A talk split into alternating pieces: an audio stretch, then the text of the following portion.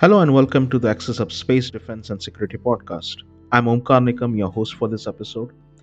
In this podcast, we explore the latest developments and trends in the fields of space exploration, defense technology, and national security. Each episode features insightful interviews with experts and industry leaders who share their perspectives on a wide range of topics, including the latest advances in satellite technology, space exploration missions, military defense strategies, cybersecurity, and more. Whether you are a space enthusiast, a military professional, or someone interested in the latest innovation in technology and security, this podcast has something for you. Join us as we delve into the cutting edge research, breakthroughs that are shaping the future of space defense and security. Stay tuned.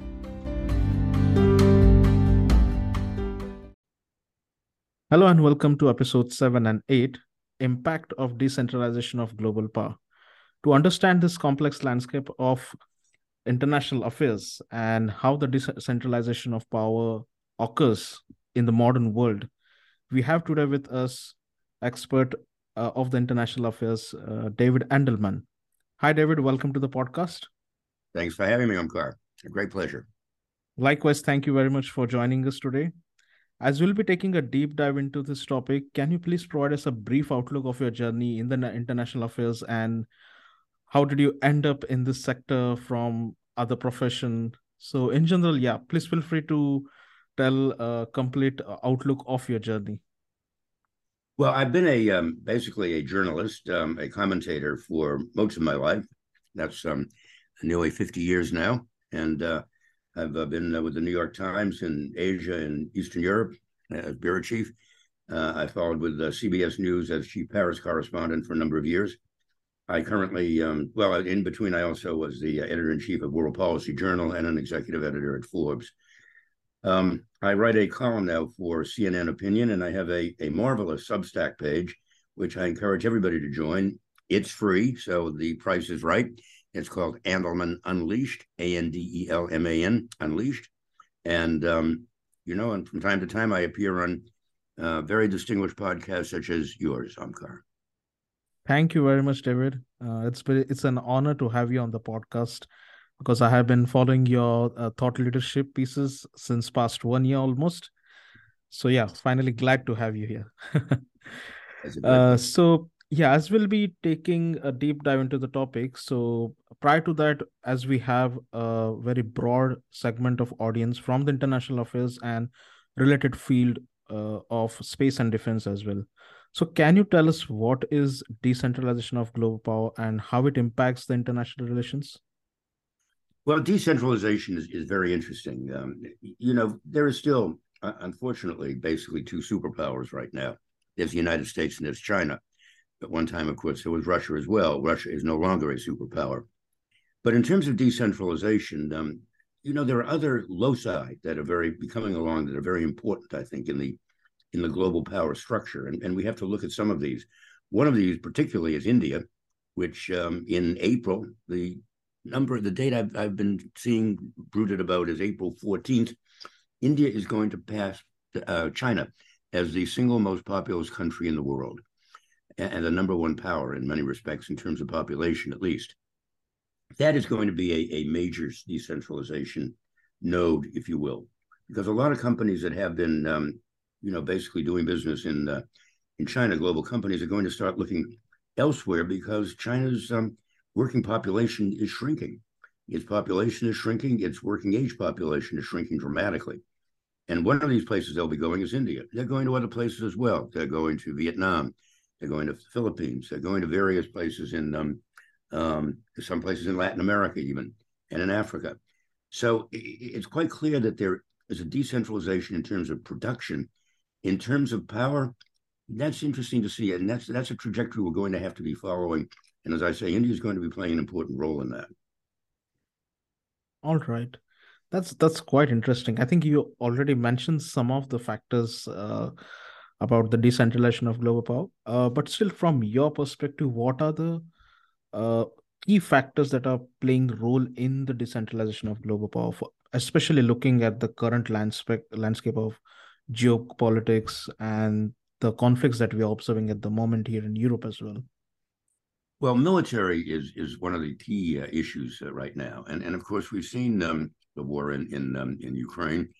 Uh, that that's been a, a, a huge problem in terms of um, in terms of, of, of basically fragmenting uh, the military structure.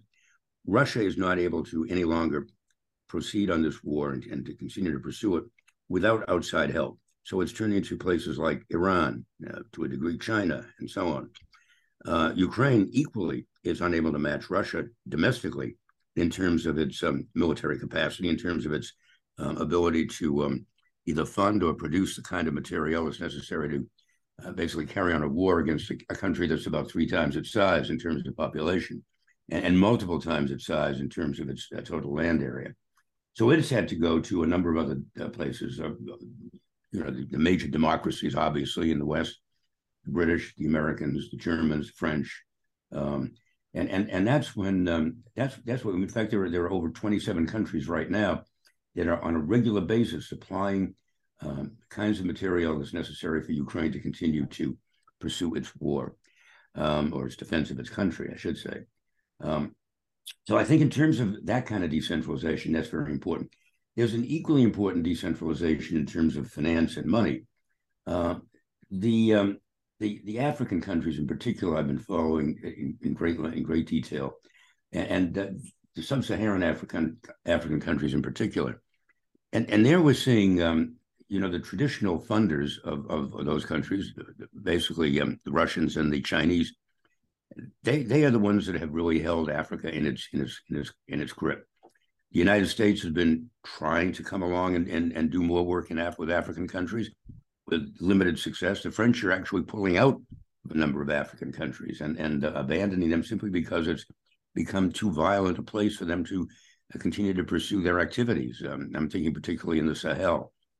So, you know, there are, there are a lot of there are a lot of um, questions of decentralization it, it's military, it's political, it's uh, it's economic. There's no doubt about that.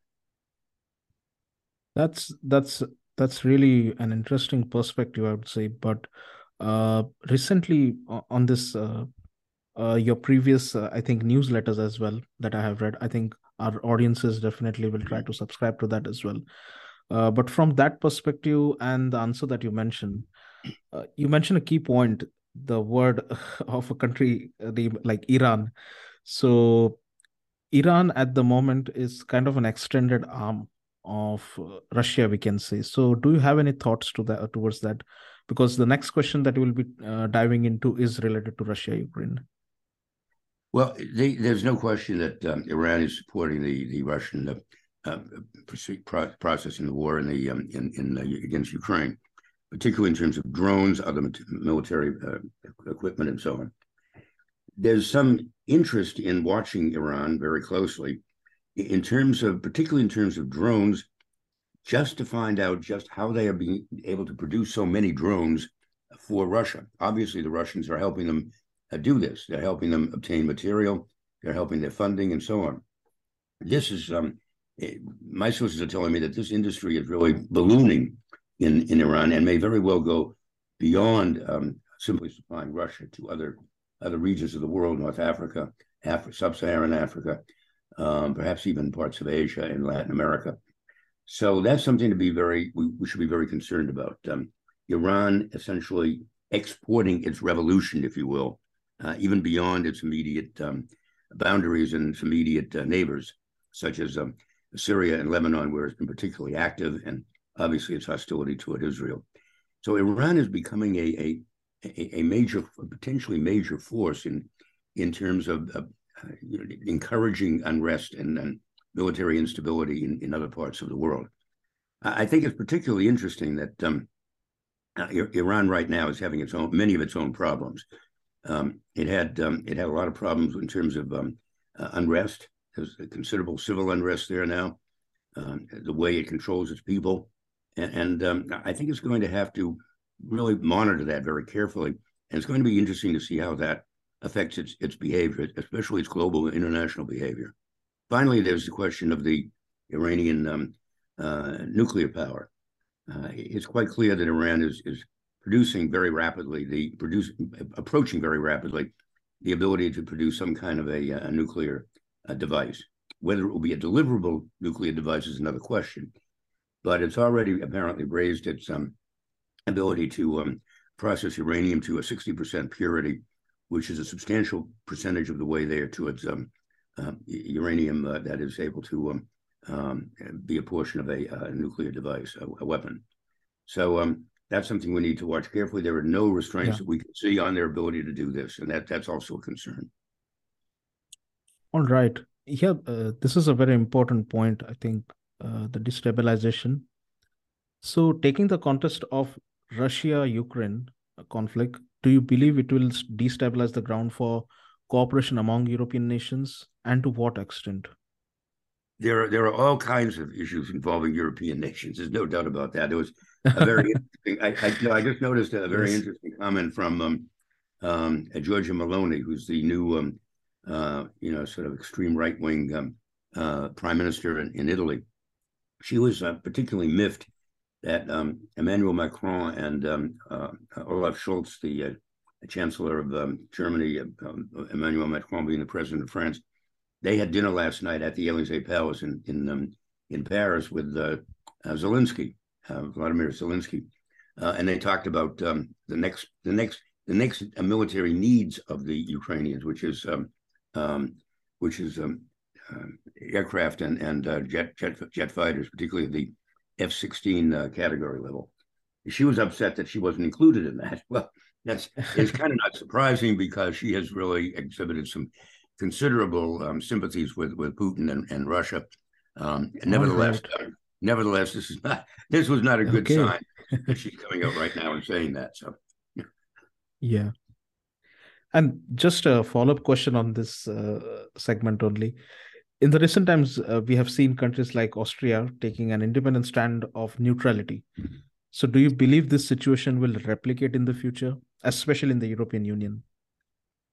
I think Austria, the Austrian people want very much to remain um, a neutral, not, perhaps not as neutral in, in, some respects as Switzerland, but um, certainly one of the major neutral, neutral powers in Europe. What's interesting is whether the electoral landscape will allow that. There have been some really strong um, indications that uh, the, the, right wing in Austria is becoming uh, increasingly uh, attractive to the electorate, um, and they've had some success in um, in elections. Um, the right wing, of course, would be much more closely uh, inclined to ally with, um, with with Russia and and the the Kremlin Kremlin forces. So um, we'll be watching that very closely. There's no doubt. Um, when I was based in um, Eastern Central Europe, um, it was just the opposite. You know, uh, the Bruno Kreisky was the uh, the chancellor that I knew the best, and I had very close relations with him. He was a, he was a great source when I was with the New York Times in that part of the world. Um, Kreisky was a was a socialist, um, but still no friend of, of Russia, I must say, even though socialism and communism were not, not that far distant, especially in those times. But, but it's always, Austria has always tried to walk a very fine line between um, East and West. Uh, geographically, they're poised between, they were poised between the Warsaw Pact and NATO uh, and uh, Western Europe and Eastern Europe. And they still kind of teeter on that line. It's very, it's a very delicate uh, position that they've always had. And I think that the Austrian people really want to continue to maintain. So we'll have to see where it goes in the future. But as I say, some of the um, power of the of the, the right wing in Austria that's been um, uh, has been um, resurgent um, is a bit troubling. All right. Yeah, I, must say that you hit the right target. Uh, uh, you know, bringing up this point that Europe, there are a lot of problems in European Union at the moment uh, so I, I from my perspective i personally feel that you know the a huge continent like this you know which is like highly uh, sizable in resources as well they should have their independent stand so do you think europe highly needs to focus on an independent union rather than allying itself with alliances or entering into new alliances or forging new alliances especially with respect to critical decision making process in international relations well, that, you raise a very, very interesting point. Um, and, and, in fact, during the midway through the uh, the Trump years, um, Donald Trump's uh, disastrous, catastrophic administration in the United States. Um, sorry, but I'm revealing some of my uh, my my political. I guess. yeah, no I try to maintain my I try to maintain my objectivity when it comes to Trump. It's very difficult. Um, Yes. At any rate, um, around that time, um, Emmanuel Macron proposed a, a European defense force. And the idea was that um, Europe should have its own means of defending itself and not rely entirely on NATO. Of course, in those days, that was when Trump was considering withdrawing from NATO, even or threatening to withdraw if NATO didn't, um, NATO nations didn't substantially increase their defense uh, expenditures and, and, so on. That obviously has died down since the um, since Trump left office. Although there are many in Europe that still worry that, um, in fact, Joe Biden is is merely an interregnum, and that um, you know a Trump or a Trump style presidency could reassert itself in the future um, with catastrophic consequences. Nevertheless, um, it seems to me that um, Europe is there are forces within Europe that really are anxious to develop an independent political, military, um, you know, force that is independent of the United States, and we can chart Europe's so Europe can chart its future more effectively. And I think that, um, frankly, the um, some of the um, um, components of the uh, uh, Biden's Inflation Reduction Act, the IRA, so-called IRA, that has, uh, you know, it's it's really it's it's it's suggested to European companies that um, uh, the United States is going to subsidize um, important segments of its uh, industry to the detriment of um, uh, of Europe of their European competitors, and that has not gone down very well at all in um, uh, in Europe. So Europe, uh, there is some incentive in Europe to really you know find a way of of going its own way in, in so many respects that um, really could be very important, very significant going forward. Yes, I expected, uh, of course, uh, you know, this perspective from you, but I wanted to, you know, extend a little bit because uh, I keep on reading your thought leadership piece, and yeah, it's finally understandable now uh, about uh, the extended perspective of yours.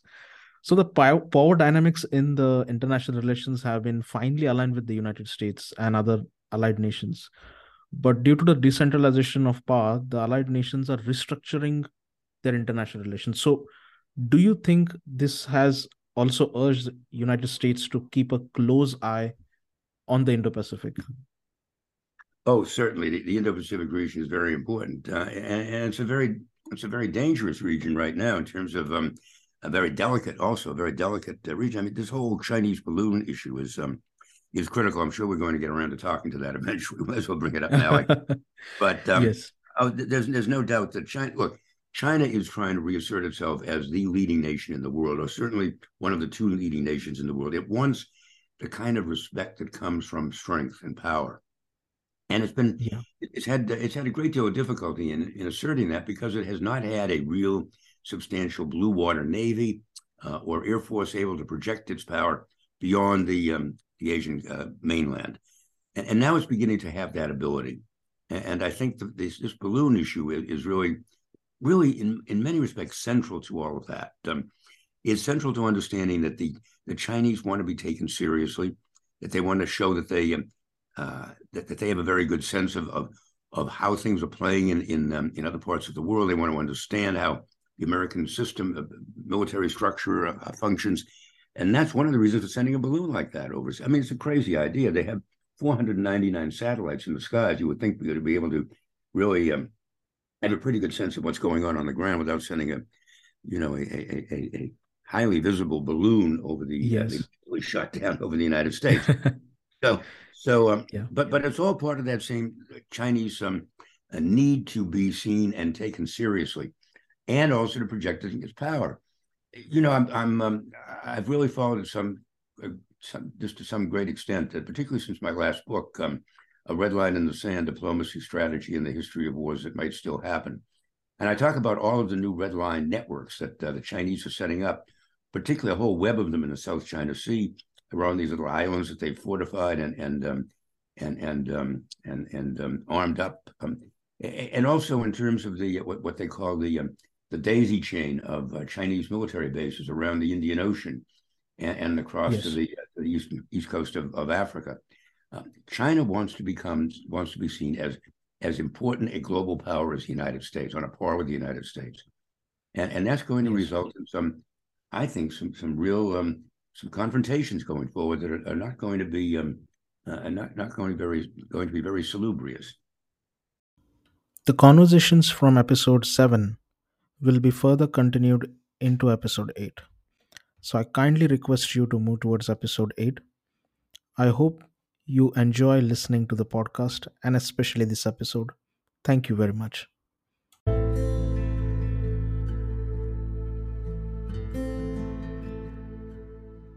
Thank you for listening to this episode. If you find our podcast insightful, then please like, share, and subscribe. See you in the next episode. Thank you.